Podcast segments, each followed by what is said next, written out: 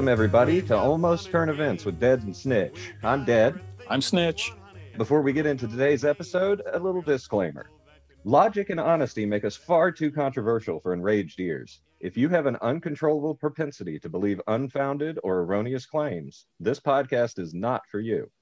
Example, we only discuss the actual well documented evidence of things like Bigfoot crashing Nessie's 400th birthday bash or the recent upset at the Area 51 Olympics, where the gray people beat the lizard people at water polo for the first time in 22 years. All right, everybody. Today we're going to do a uh, episode all about the national debt. More of a uh, historical episode than a current events episode, but it does tie into a lot of things happening in Washington right now. I think. Anyway, that being said, before we get into it, uh, how have you been, Snitch? Well, Dead, I've been um, pretty good, enjoying some time with the family uh, as a result of the holidays. Uh, in fact, we just left a, um, a farm where we had a chance to do a little bit of hiking. The kids got a chance to chase around the chickens. That's and, fun. Yeah, and um, just talk about things having to do with uh, the earth. And fun thing is, one of the guys that was there is uh, he is um, what's it called? He is an archaeologist by trade. So every time meeting up with him, there's always something that he wants to tell us about the earth or uh, topography, and so it's just fun. We had a good time. Yeah. That's cool. That's cool. Yeah, I um I used to chase around chickens a lot when I was a kid, but it wasn't by choice. uh, was it because you were planning for your um for your um you know um your boxing career? No, no, no. It was it was much more necessary than that. They provided eggs. Ah, well, of course. so I had I had to go chase them off their nest and grab the eggs. There you go. uh, but uh, but yeah, well, we've we've been having a pretty good week as well. Pretty slow, you know, coming down off of the Christmas holidays, and uh, got a whole bunch of junk in my house from all the grandparents and everything. Mm, yeah, yeah. My kids, so we threw away a bunch of toys right before their birthday, which was in November, and now we have about twice as many as we got rid of. So, um, yeah, I need a bigger house. Gotcha. but uh, but no, it's been fun. They've I've gotten to spend a lot of time with them. Work is pretty slow this time of year for us, so uh, I've just been sitting back and enjoying it as much as I can. That's awesome. Anyway, to uh, speak about our topic tonight, I'm going to give a little bit of history about the national debt. Ooh, and uh, just to get our brains flowing, do you know when the last year was that our national debt actually went down one dollar? Huh. you know, since you ask, it's got to be a trick question of sorts, or it's got to be a shocking answer. So I am going to guess that it was not yesterday. or, or the last you know uh 10 15 years i'm gonna i'm gonna throw a rock into the, this big lake and say maybe it was about 50 years ago Uh, you're not far off, not by a whole lot. It was 1957, so 63 years ago. amazing Um, and that's an individual year. That's not over the course of like a four year presidency term or anything. That is just the last single year that we knocked any amount of money off of our national debt. In fact, in 1957, we were about $273 billion in debt. That number has increased by 10,000% or 100 times. We're at $27 trillion in debt. amazing And uh, anyway, to get into the details of this, um, first of all, you hear these things when people say they don't want to spend money in Washington, they're immediately labeled as a deficit hawk. Well, what the deficit is just means that we spend more money than we take in in tax revenue. Mhm. And that has happened every single consecutive year since 1957. Um, now, there's a lot of different trains of thought about this. Um, since we got off the gold standard years ago, um, our money really hasn't been backed by much. So there's a lot of talk about the GDP to debt ratio. I'm sure you've probably heard that said by political pundits and things. I Um, but those numbers don't look that much better for us right now. In 1981, we had a 31% debt to GDP ratio. We're not sure what the final numbers are going to be this year. They're going to be pretty high, it looks like. But uh, we have been over 100% debt to GDP ratio since 2012. wow And to put that in even more in perspective, okay, so we've been over 100% in debt for the last eight years. The last time we were over 100% of our debt to GDP ratio was during World War II. And it only lasted three years. And then they started taking care of it again okay. as we saw the economy start to rise. So, what do all these numbers mean for the average American? Well, it means that uh, your politicians are very fiscally irresponsible. They're like a teenager with a credit card. Hmm. And the funny thing I find, and this is why people don't trust Washington, is uh, they haven't managed to balance a budget or handle the deficit or knock anything off of our national debt for any reason in the last 63 years. But the only times they start screaming about deficit hawks and not wanting to give out money is when it's for us. Isn't that something? I mean, I, like... I, understand why people are angry. It's like there are a few actual what you would call deficit hawks up on the hill. Uh, Rand Paul's one. You mm-hmm. know, he he was against big bloated spending bills, but most of them are absolutely fine with handing defense contractors more money, handing you know uh, social services more money, whatever it is that buys them the votes that they're aiming for. Mm-hmm. Um, but when it comes to actually handing out a check, they they tend to get pretty tight. Yeah, we're living in that space right now, aren't we? We are, we are, and that's why it's. I, I thought this would be an interesting uh, topic for today. Now, I and I've mentioned this in previous episodes. I'm not a big fan of big spending ever. I am a very traditional person when it comes to personal debt and national debt. I don't like to be in debt. Debt compounds interest. You see things like going from 273 billion to 27 trillion over the course of 63 years. If you don't handle it, it just gets out of control. Mm-hmm. Um, there are some other thoughts now that we don't really have a currency, like a hard currency based economy, which we have, or monetary system, which we haven't in a long time, that does the deficit even really matter? Mm-hmm. Um, well, yeah, it does because uh, yeah. the more in debt we are, the less we can handle big problems when they come up, like this pandemic and things like that. Mm-hmm. Um, we have people screaming deficit, and you know, uh, we don't want to spend any more money, and we don't want to do this. Well, we don't have any stores of money to spend, so yeah, I mean, we just have to take out more debt. Um, our credit rating dropped as a country during the last uh, recession back in mm. 08 and 09. I believe the actual rating a worldwide dropped from a triple A to a double A plus sometime during that period. Might have been 2011. But that affects our credit worldwide. That affects it's just like you, you know, going out and over indebting yourself and then your credit score drops. Right. So well, um uh, let me. I guess mm-hmm. I, have got some uh, basic questions to ask, and maybe mm-hmm. some of our listeners will have some of the same questions.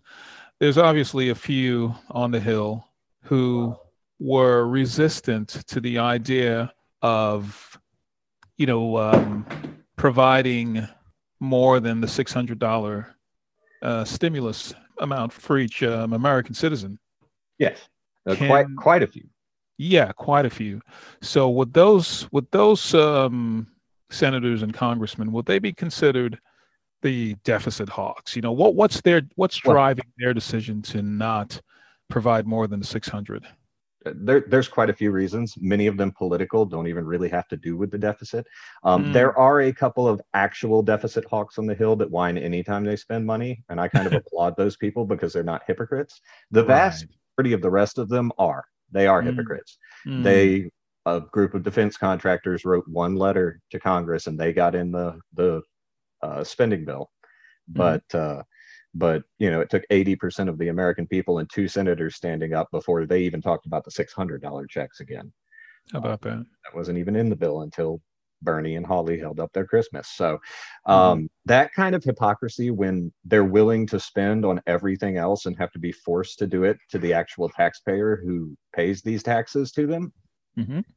enrages the american people it makes me upset here's the thing i don't like spending but yeah. it's a better idea to send money to the people who actually pay the bills than it is to just dole it out to everybody else and expect the taxpayers to be happy with the crumbs.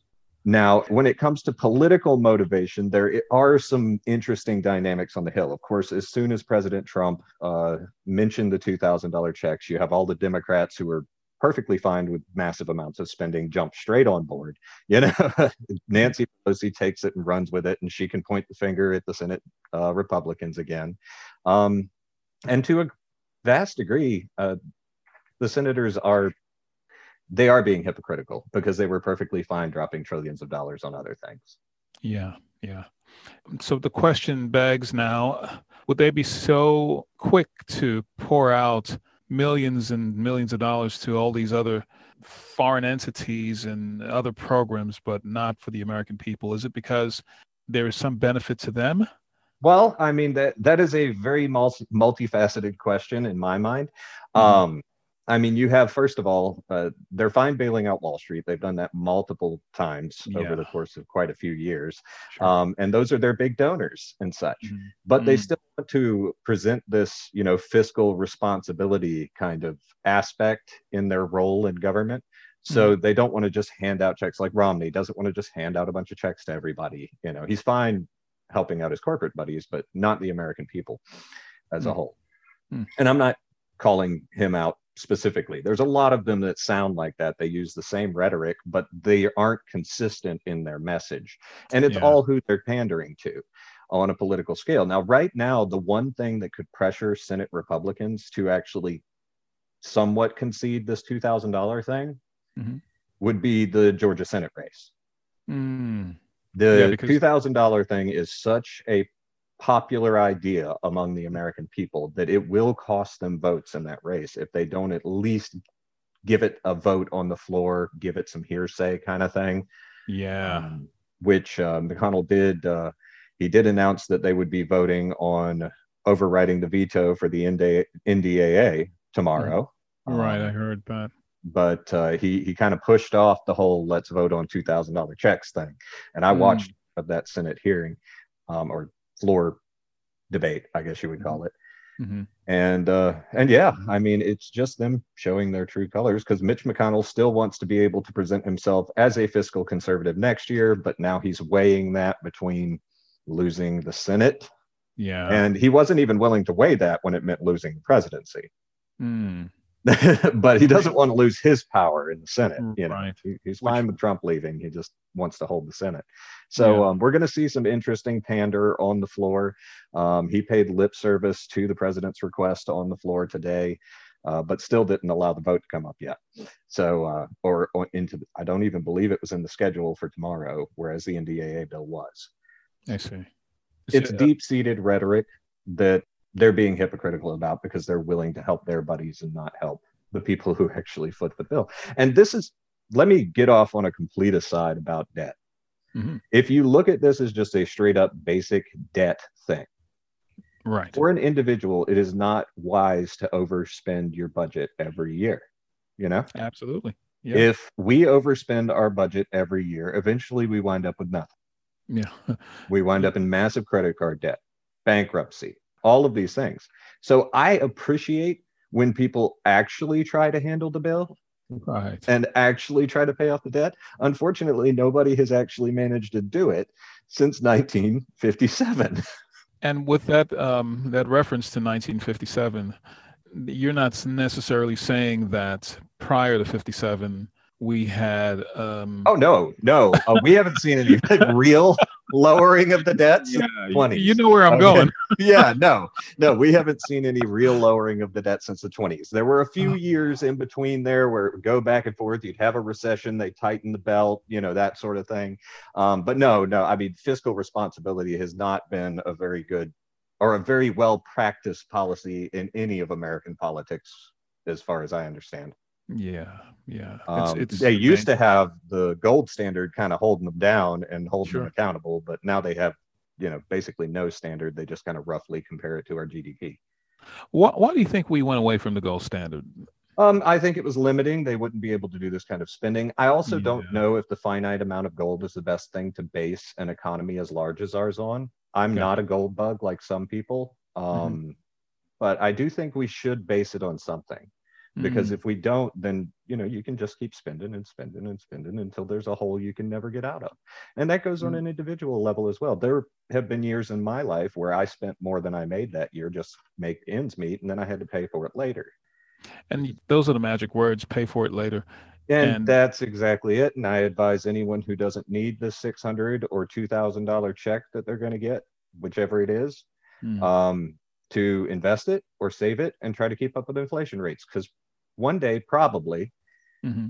us or our kids or our grandkids are going to need it to pay it back that's great advice that is uh, if you don't need it if you need it use it you know yeah. um, but I, I don't recommend going out and buying a TV on a credit card and thinking you're adding to your net worth. Did you say Netflix or net worth? net worth. Oh, I'm net sorry. I, worth. I got confused there for a second. well, you can if you went out and spent two thousand dollars on a TV, you could be on Netflix. That's that's you could watch it. right.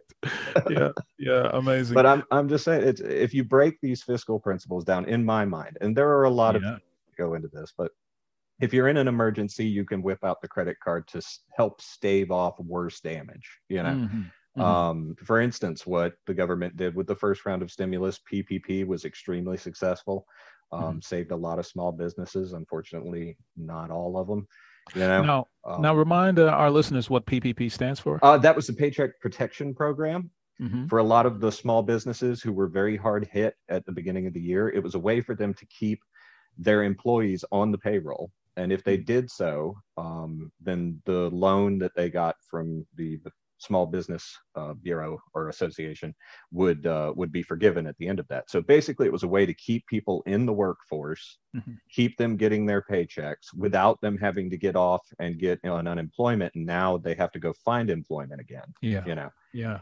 so it was it was a great program. Uh, worked really well. It didn't last long enough for a lot of companies. Now they're re-upping it um, with this new bill. There's some money in there for that, but it was a very successful thing. And I would equate that to pulling out a credit card. You know, if you can Yeah. keep people in their jobs, then you're staving off worse economic problems next year. You know, Right.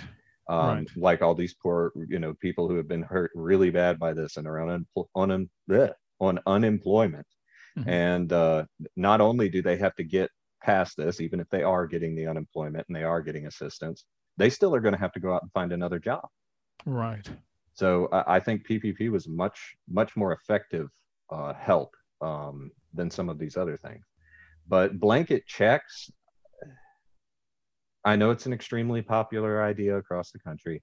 I'm, gonna, I mean, most people aren't going to say no if you hand them six hundred or two thousand dollars, but I feel like targeted assistance is is a better way to save our economy than just passing the buck forward, which is basically what that does. When you give out blanket checks to Americans, it does quote unquote stimulate the economy. It does help some people who need to pay off their credit cards and pay uh, pay for bills and buy food for their family. So there are people it will actually help. Mhm. A lot of other people will just go spend it, you know.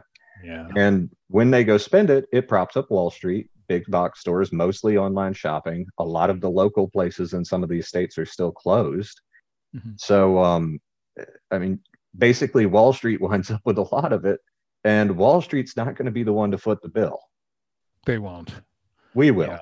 Yeah. In fact. And fact- and I'm going to tell I'm going to tell our listeners something else. I own two small corporations, not Mhm. Wall Street. They're not, you know, traded or anything. But corporations don't pay taxes. If Yeah. you raise taxes on any given corporation, the consumer pays for it. Because and that goes for my business as well. If my taxes go up, I have to raise my prices in order to keep feeding my people. So um so that's something else to think about. you broke it down really to the basics you know anybody who is has an income whether it's an allowance or a salary you simply can't keep spending more than what you make No. And sadly, a lot of Americans do. A lot of Americans do wind up in bankruptcy court. Mhm. A lot of Americans do go to the rent a TV down the store or store down the road and buy a TV and wind up paying two, three times what they should have for it because they wanted it right then. It doesn't mean that people won't do it. It doesn't mean that Congress doesn't hand out a bunch of money. It, Mhm. It's just going into more debt without targeting it to actually help is not a good long-term strategy. gotcha Um, i have a question Mhm. also regarding and it's just something i just thought of but what about social security do you think the social security and its l- lack of solvency for the future has anything to do with this ridiculous amount of spending that we've been doing Well, no, I mean, let's get into that. A lot of people call Social Security, Medicare, things like that entitlements. Technically, they're not. Mhm. Social, some things are. Social Mhm. Security is not. That is something that the government promised they would invest your money and pay you back down the road. So defunding Social Security, I mean, yes, it's putting us into massive amounts of debt, but you're breaking a promise to generations of people that Yeah. trusted you to Yeah. keep them financially secure. Now, the American people may have put their trust in the wrong group of people to do that. Um, mm. I would much rather be able to invest my own money than pay it all off to Social Security.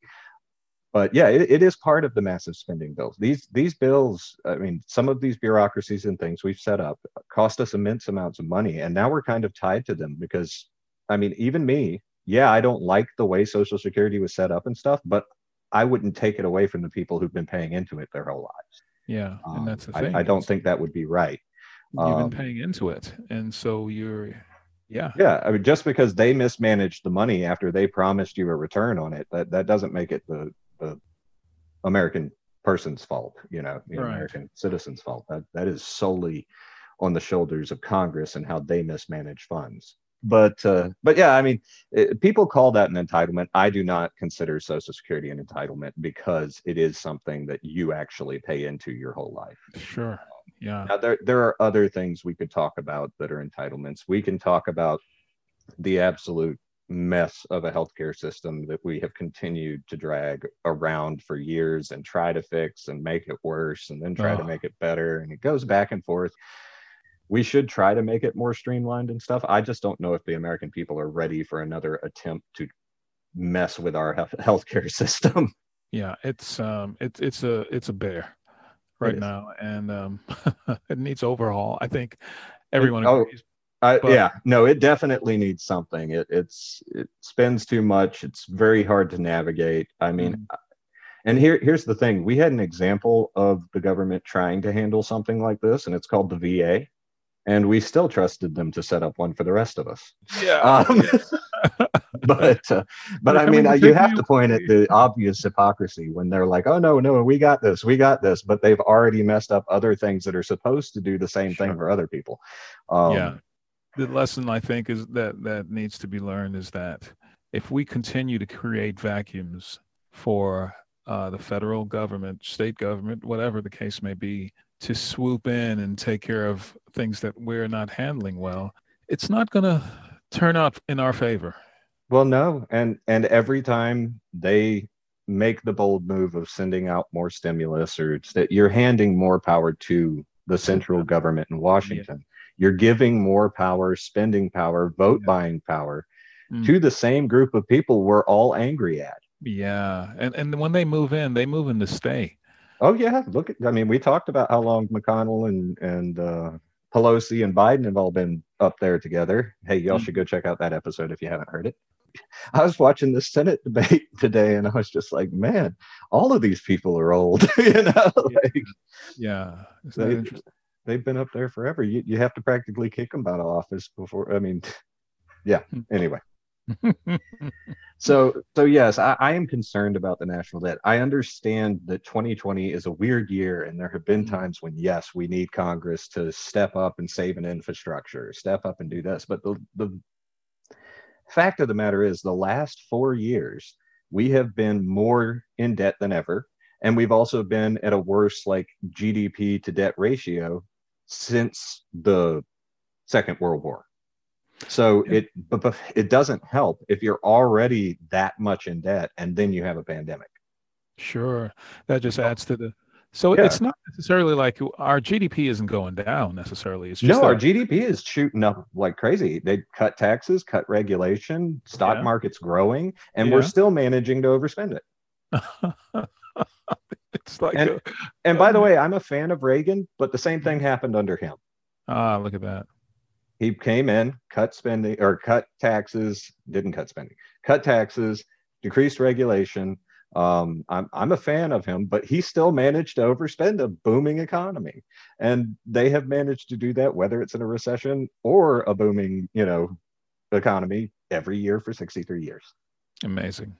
So I just caution the American people. I know 600 $2000 check very tempting yes of course everybody wants a check you know. But uh, just just know that there are consequences to getting this in debt. We're a hundred times more in debt than we were then, and it's only wonder, been 63 years.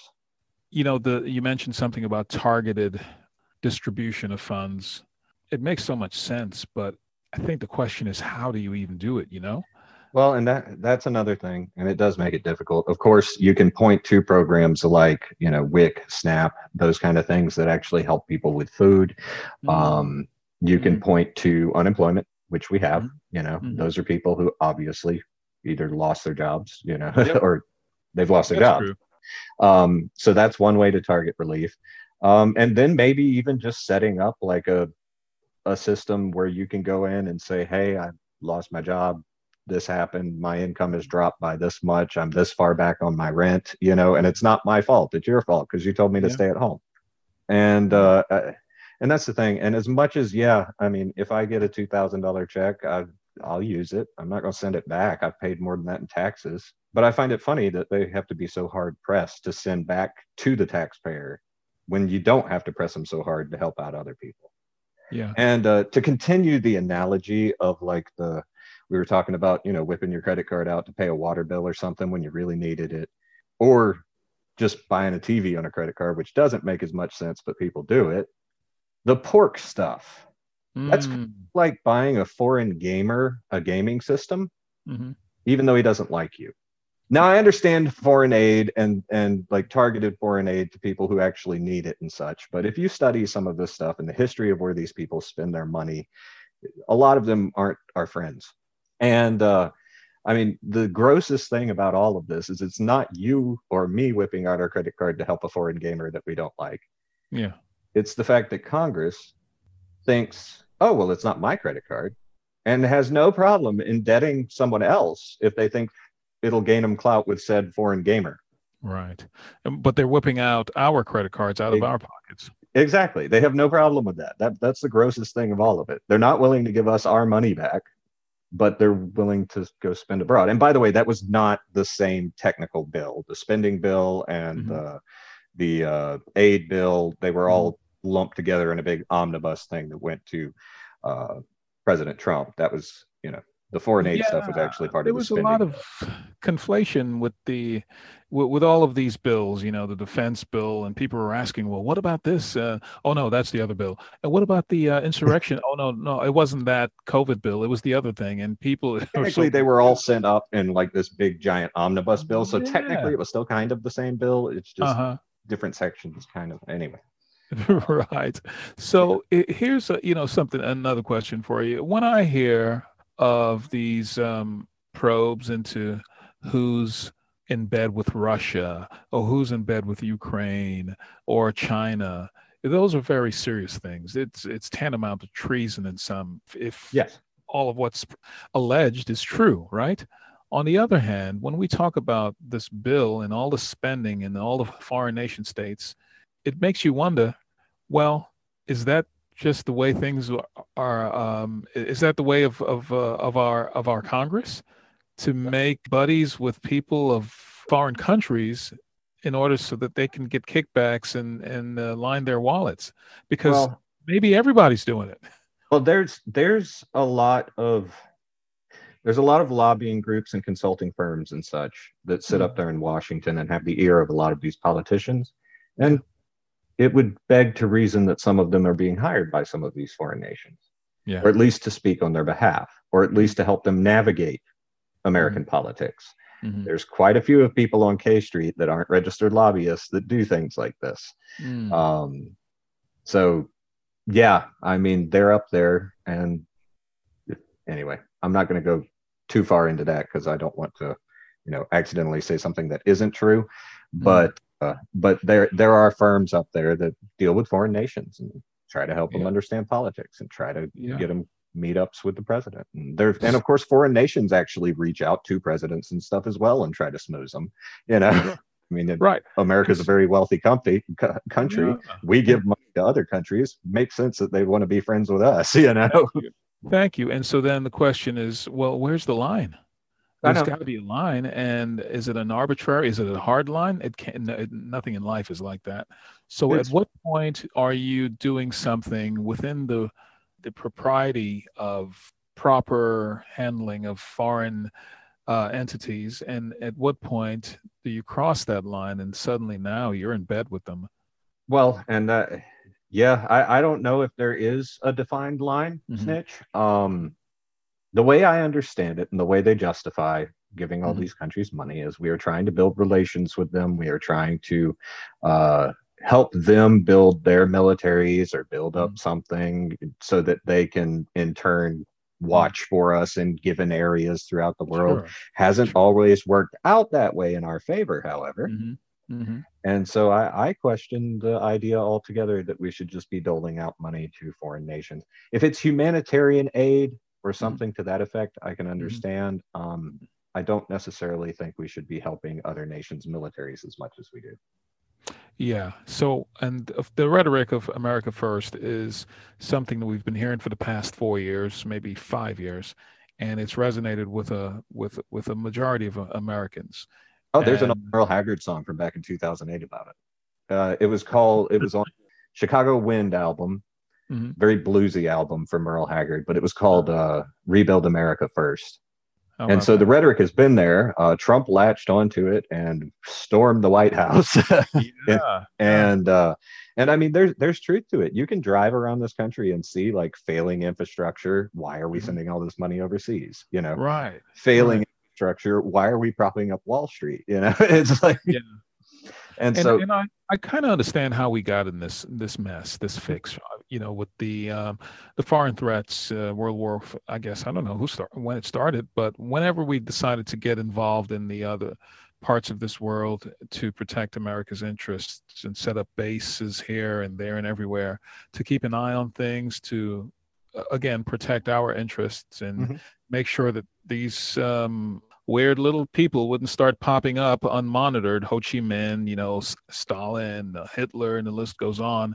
So I kind of understand how we got there, but it just snowballed.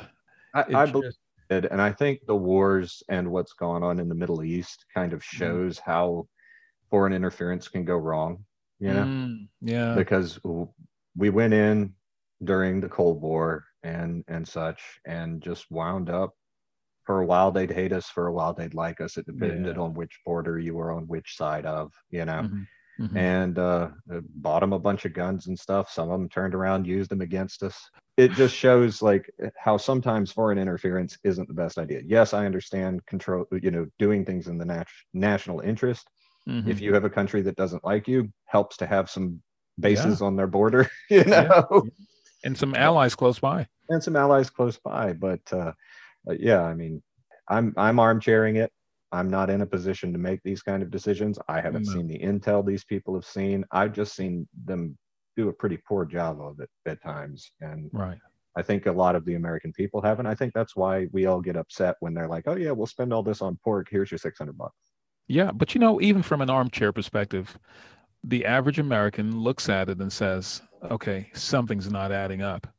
Yeah, what about us? Yeah. You guys seem to care more about them than you do us. Yeah. So I don't know if um, Congress put all of those bills and tacked them all together with a stapler and sent it up to the president's desk on purpose with a political angle in mind. But it, I think it's backfired. Well, it it kind of backfired there for a minute, and he made a big stink about it. He did eventually sign it, Mhm. um, But, but, but, uh, not before, but not before highlighting it to the American people. oh, he did bring it out, and he did Yeah. point out those things. yeah. Uh, I'm not a fan of him being like, "Hey, we should all get two thousand dollar checks." You know, that was kind of the one part of the thing where I was kind of cringing, being like, you know, could we just give it to the people that need it and not spend Mm. what we don't have to? I agree Mhm. with all the pork. Take the pork out. That doesn't mean we have to spend a whole lot more money, you know. Mm. Because even if you took all the that pork out of those bills, by the way, it wouldn't pay for the two thousand dollar checks. yeah. Okay. So, Yeah. you know, I, I am perfectly fine. You know, if they just wanted to nix the whole bill and shut the government down for a while and just give us all of our tax money back for a couple of years. Unfortunately, our country doesn't work that way. But nice thought, though. it's a nice thought, isn't it? yeah. Yeah. I could go with a year without paying taxes, which this this money is apparently non-taxable. So Good.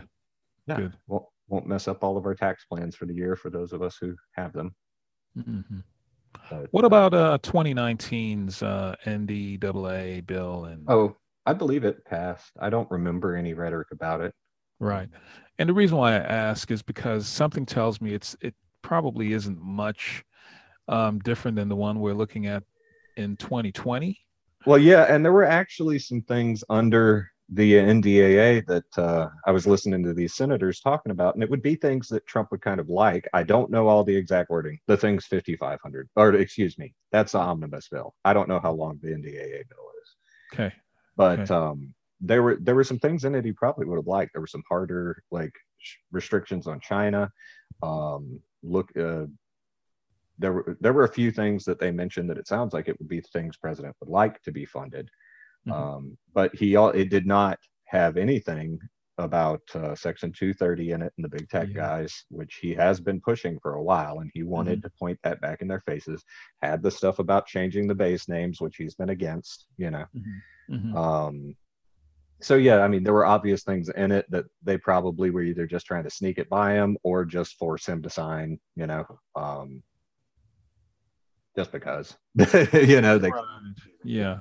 In their minds, and so it's just kind of like, you know, he really doesn't have that much to say about it. And ultimately, they did get their way, other than the fact that he pointed out the flaws and got the American people mad at all of the people who don't want to send them two thousand dollar checks. right. That was a very clever move. Some may say, well, it's uh, it's kind of uh, not completely straight, but it was a good move, and I think it he he was successful in in getting that the message he wanted across. So I feel like they're playing chess with each other, you know. And yeah uh, well he he threw a kink in their works and Mhm. um and i mean he he honestly in my mind as much as i don't like spending bills and such he did do the right thing by signing it because there were a lot of people who heard oh yay, it passed the senate and then it got held Mhm. up on unemployment and things i'm not just talking about the $600 checks at this point there were a lot of people on unemployment that wouldn't be you know continuing to get that little bit of extra money to help them out and such so um, the fact that he signed it is going to help those people you know and the Yeah. snap and the people on snap and and things Sure. like that And obviously, it's not only about six hundred dollars for every American citizen. It's all the other things that are um, relief related. yeah yeah and uh, there were some good things in there like i said i think ppp was one of the best programs we've ever tried in a situation like this. Mhm. um, Mhm. and uh, and there was more in there for that. And uh, yeah and unemployment some of the other things i mentioned. So he, he i think he did the right thing finally signing it there at the end. I think he just wanted to show them his displeasure and show the american people his displeasure. And he did that very well. Yeah, and being the populist president that he is, when he speaks, he speaks on the behalf of a vast majority of American people, and there's his appeal. Yeah yeah and you know the media is going to cover it because it put a stink in everything you know so right. he's he, he was on the airways with that little like four or five minute speech for a long Yeah, time over that weekend yeah, it wasn't it wasn't a long speech at all. Like you said, it was less than five minutes, but it definitely highlighted the things that uh yeah, he called it disgraceful. And that that resonates with a lot of people. But getting back to the deficit, and when do you predict this house of cards will come uh falling? if if we wound up in another world war i think we fall apart right away because we don't have oh we don't have a uh, we don't have a store to fall back on you know Yeah. um and uh, i don't know if we could be that powerhouse that the world needs like we were in world war ii you know Mhm. and Mhm. world war one because even before we got into those wars we were helping the allies you know Mhm. and uh, and so, so if something like that happened, like I mentioned um, when I was talking about the debt to GDP ratio, it's the highest right now that it has been since World War II, and we're in a time of relative peace. And I'm not talking about this past year when we're having to deal with the pandemic. Mhm. I'm talking about the previous three years when we were having a booming economy and it's still overspending it to that degree. Mhm. Um, as for a timeline, it they can continue to kick the can down the road for a while. I've heard some things in uh, modern monetary theory, things like that, that basically just say um, inflation uh, will be our downfall if we ever create more money than like our country can support um, with work and actual produce and uh, and spending. You know, Mhm. um, I haven't looked into that too much. I'm not a huge fan of modern monetary theory, but it- they can kick the can down the road for a while. They've done it for 63 years, and uh, but it has been on a steady decline since, uh, with our GDP ratio at least, since uh, 81.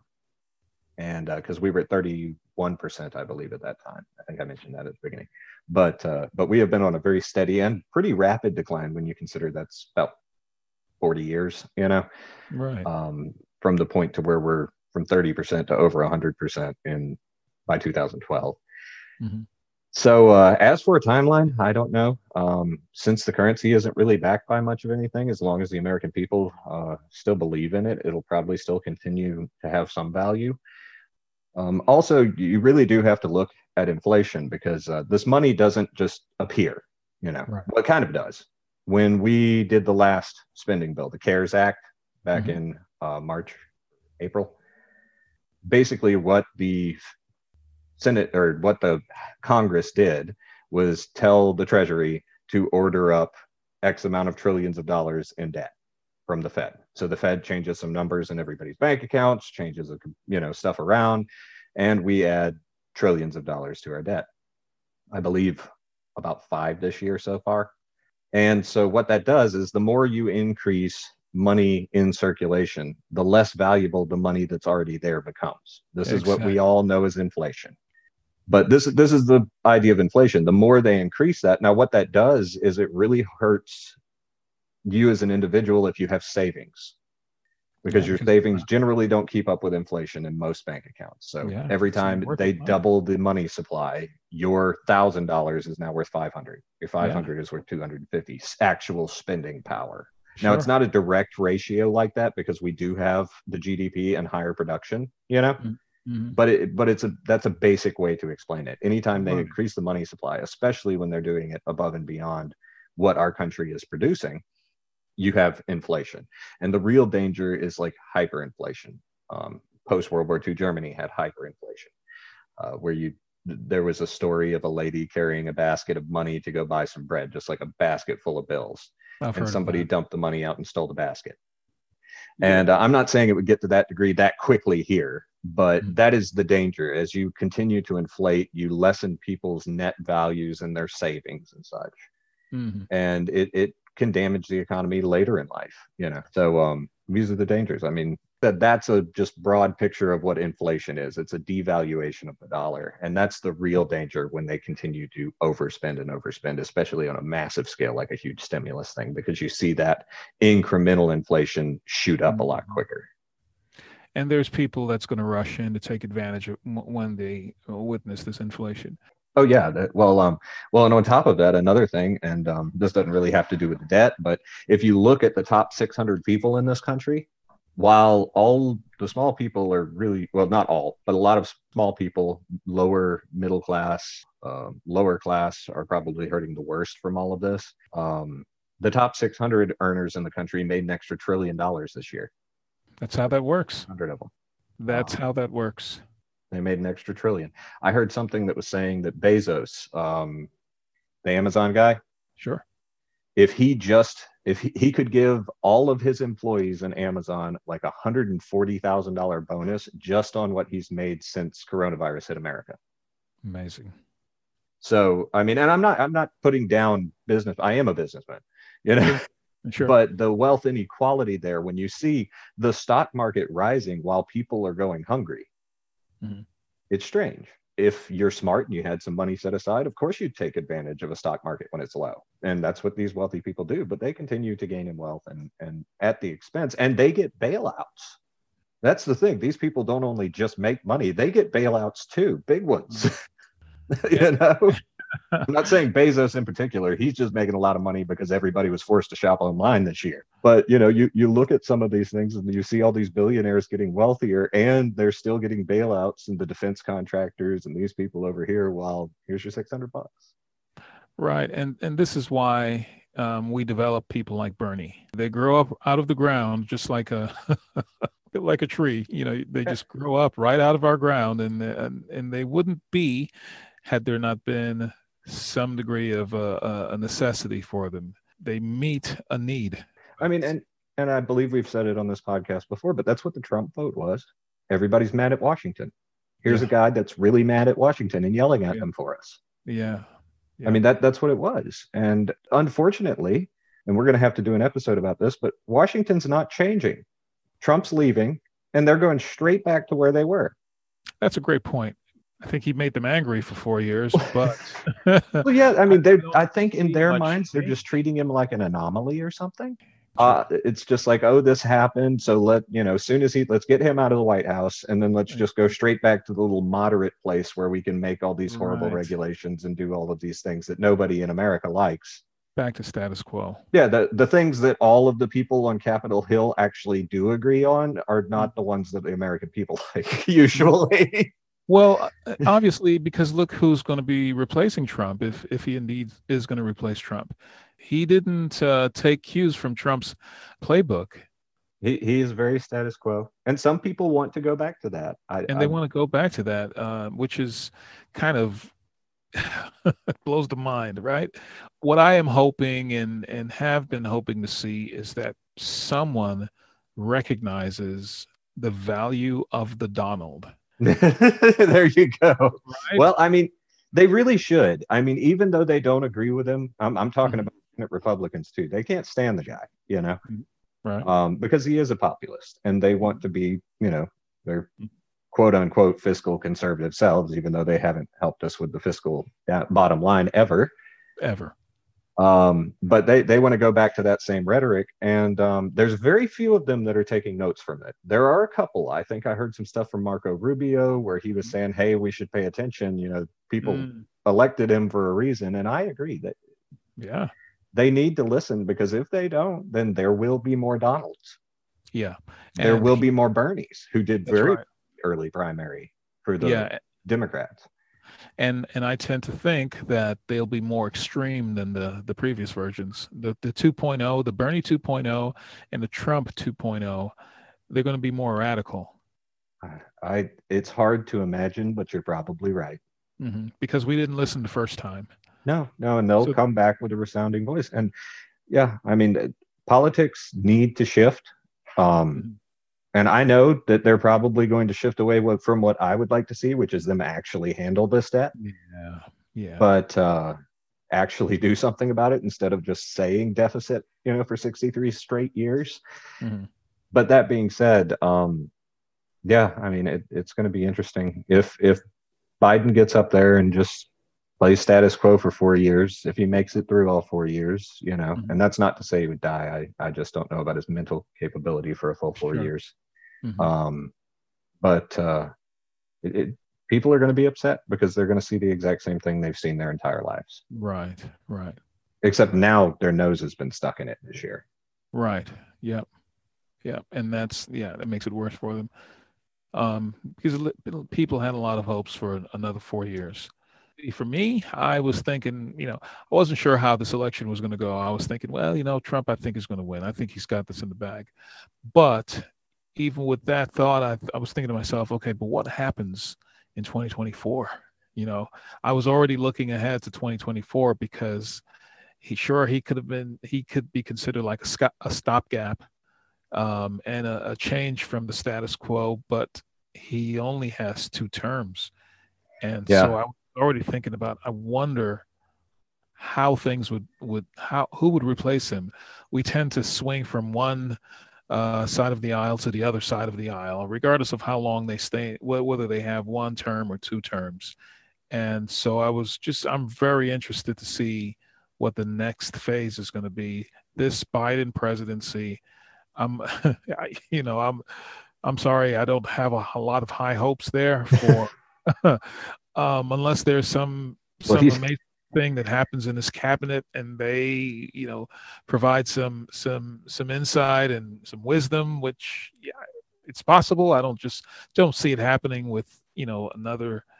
Uh, uh, well, all of Obama's you know former uh, cabinet members back in o- back in office again. Yeah. But you know what I mean.